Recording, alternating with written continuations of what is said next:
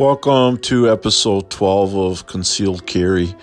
Uh, a couple questions have come in recently of events that have been occurring out in the law enforcement self defense arena that they are asking questions about, clarification. I'm going to lump it all into one answer to everything, which will um, answer multiple questions along the same line of facts. Uh, first of all, the George Floyd case, uh, my opinion on that is, along with everybody else, it's pretty much unanimous across the law enforcement profession and throughout societies. Um, that was an unjustified use of force. I feel that that um, level of force and the way that it was applied will be considered in the category of deadly force. It's not a gun, but anything uh, under Wisconsin statutes, anything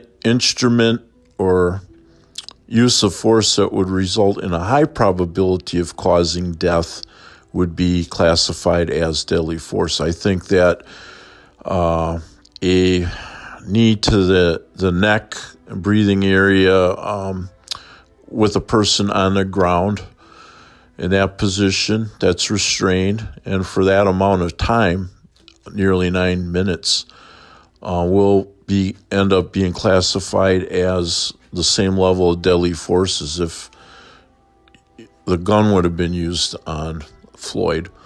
Um, therefore, is there justification for defensive use of deadly force?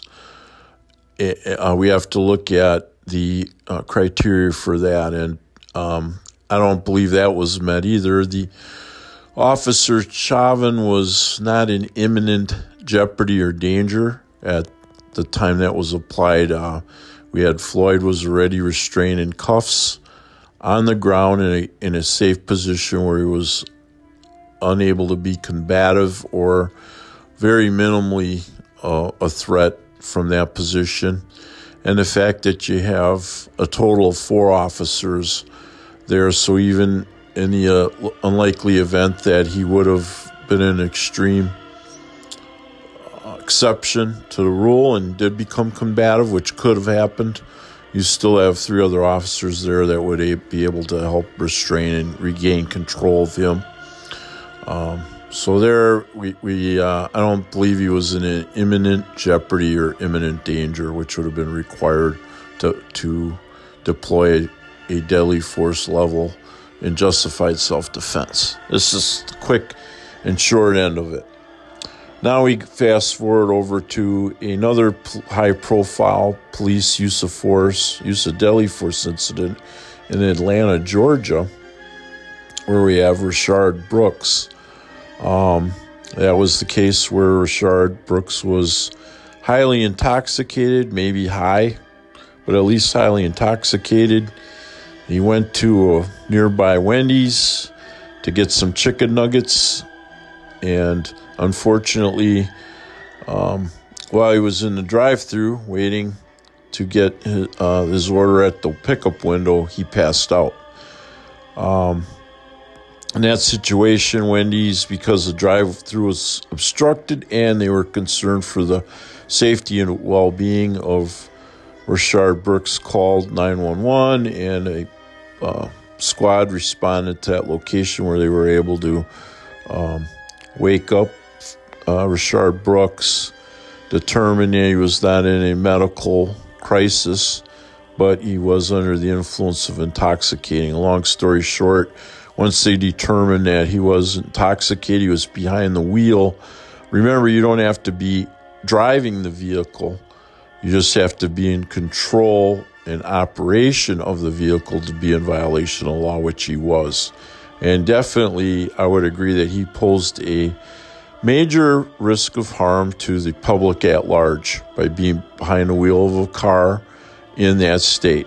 And he blew a sample and a PBT for the officer, along with some sobriety tests and that. And he was almost triple the legal intoxicated limit.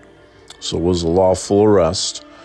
But while the officer was attempting to take him into custody, we all know the story. He struggled, uh, became combative, um, punched the officer in the face, was able to gain control and access to his taser, and then began running. The officer pursued him, and during the foot pursuit, Rayshard Brooks f- fired over his shoulder and kind of turned a little bit up at the waist as he's running, but he fired over his shoulder with the taser at the pursuing officer. Um, and almost simultaneously, the pursuing officer fired three shots from his service weapon, striking Rayshard Brooks twice in the back. Um, there's a lot of people out in the media that are misinformed that say, well, because he was shot in the back, this automatically makes it unjustified and unnecessary. This is not true.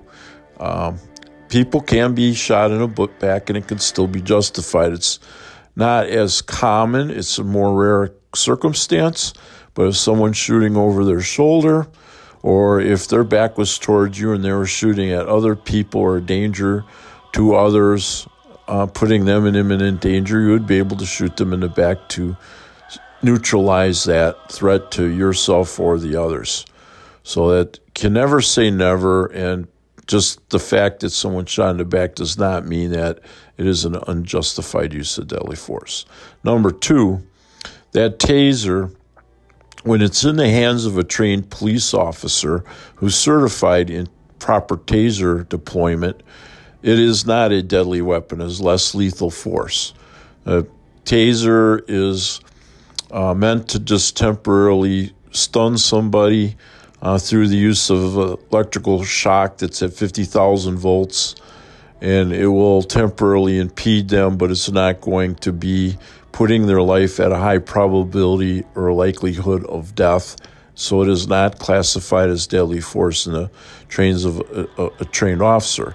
However, trained officers will deploy the taser, they will shoot at the torso area on a person, and the 50,000 volts that the taser deploys is going to go across a major part of the body and um, affect major muscle groups and a central nervous system. The taser in an untrained person's hands, such as the person running from the police, could have deployed the taser to the head. He was shooting wildly over his shoulder as he's running, and other officers pursuing him. If those taser uh, probes would have hit the officer in the head, 50,000 volts between the two probes to the head can be deadly.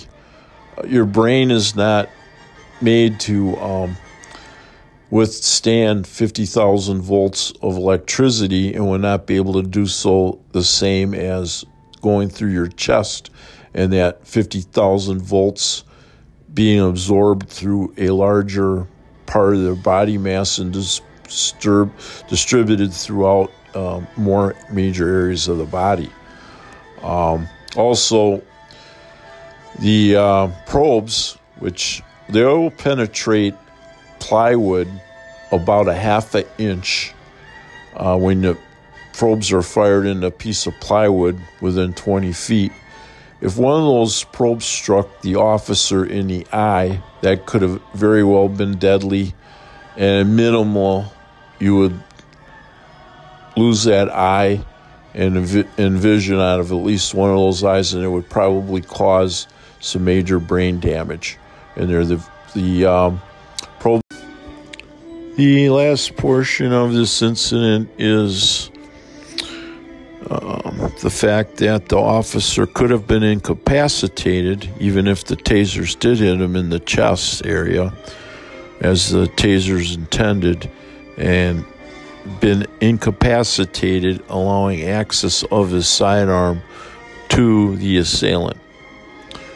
Um, and then who knows what could happen after that? The officer could have been killed. The partner who was joining in the pursuit could have been killed, or other people in the public in that area um, could also been in jeopardy once this person had control of a firearm. Um, a person that's already intoxicated and a threat um, was a threat to officers and is escaping, it may be a threat to the public at large. So there's three good foundations of why I feel that the officer was justified in the use of deadly force against that attacker um, that was armed with a taser. Even though a taser normally isn't deadly force, in that particular scenario, it had the ability to reach the level of deadly force to that officer or others in the area at that time.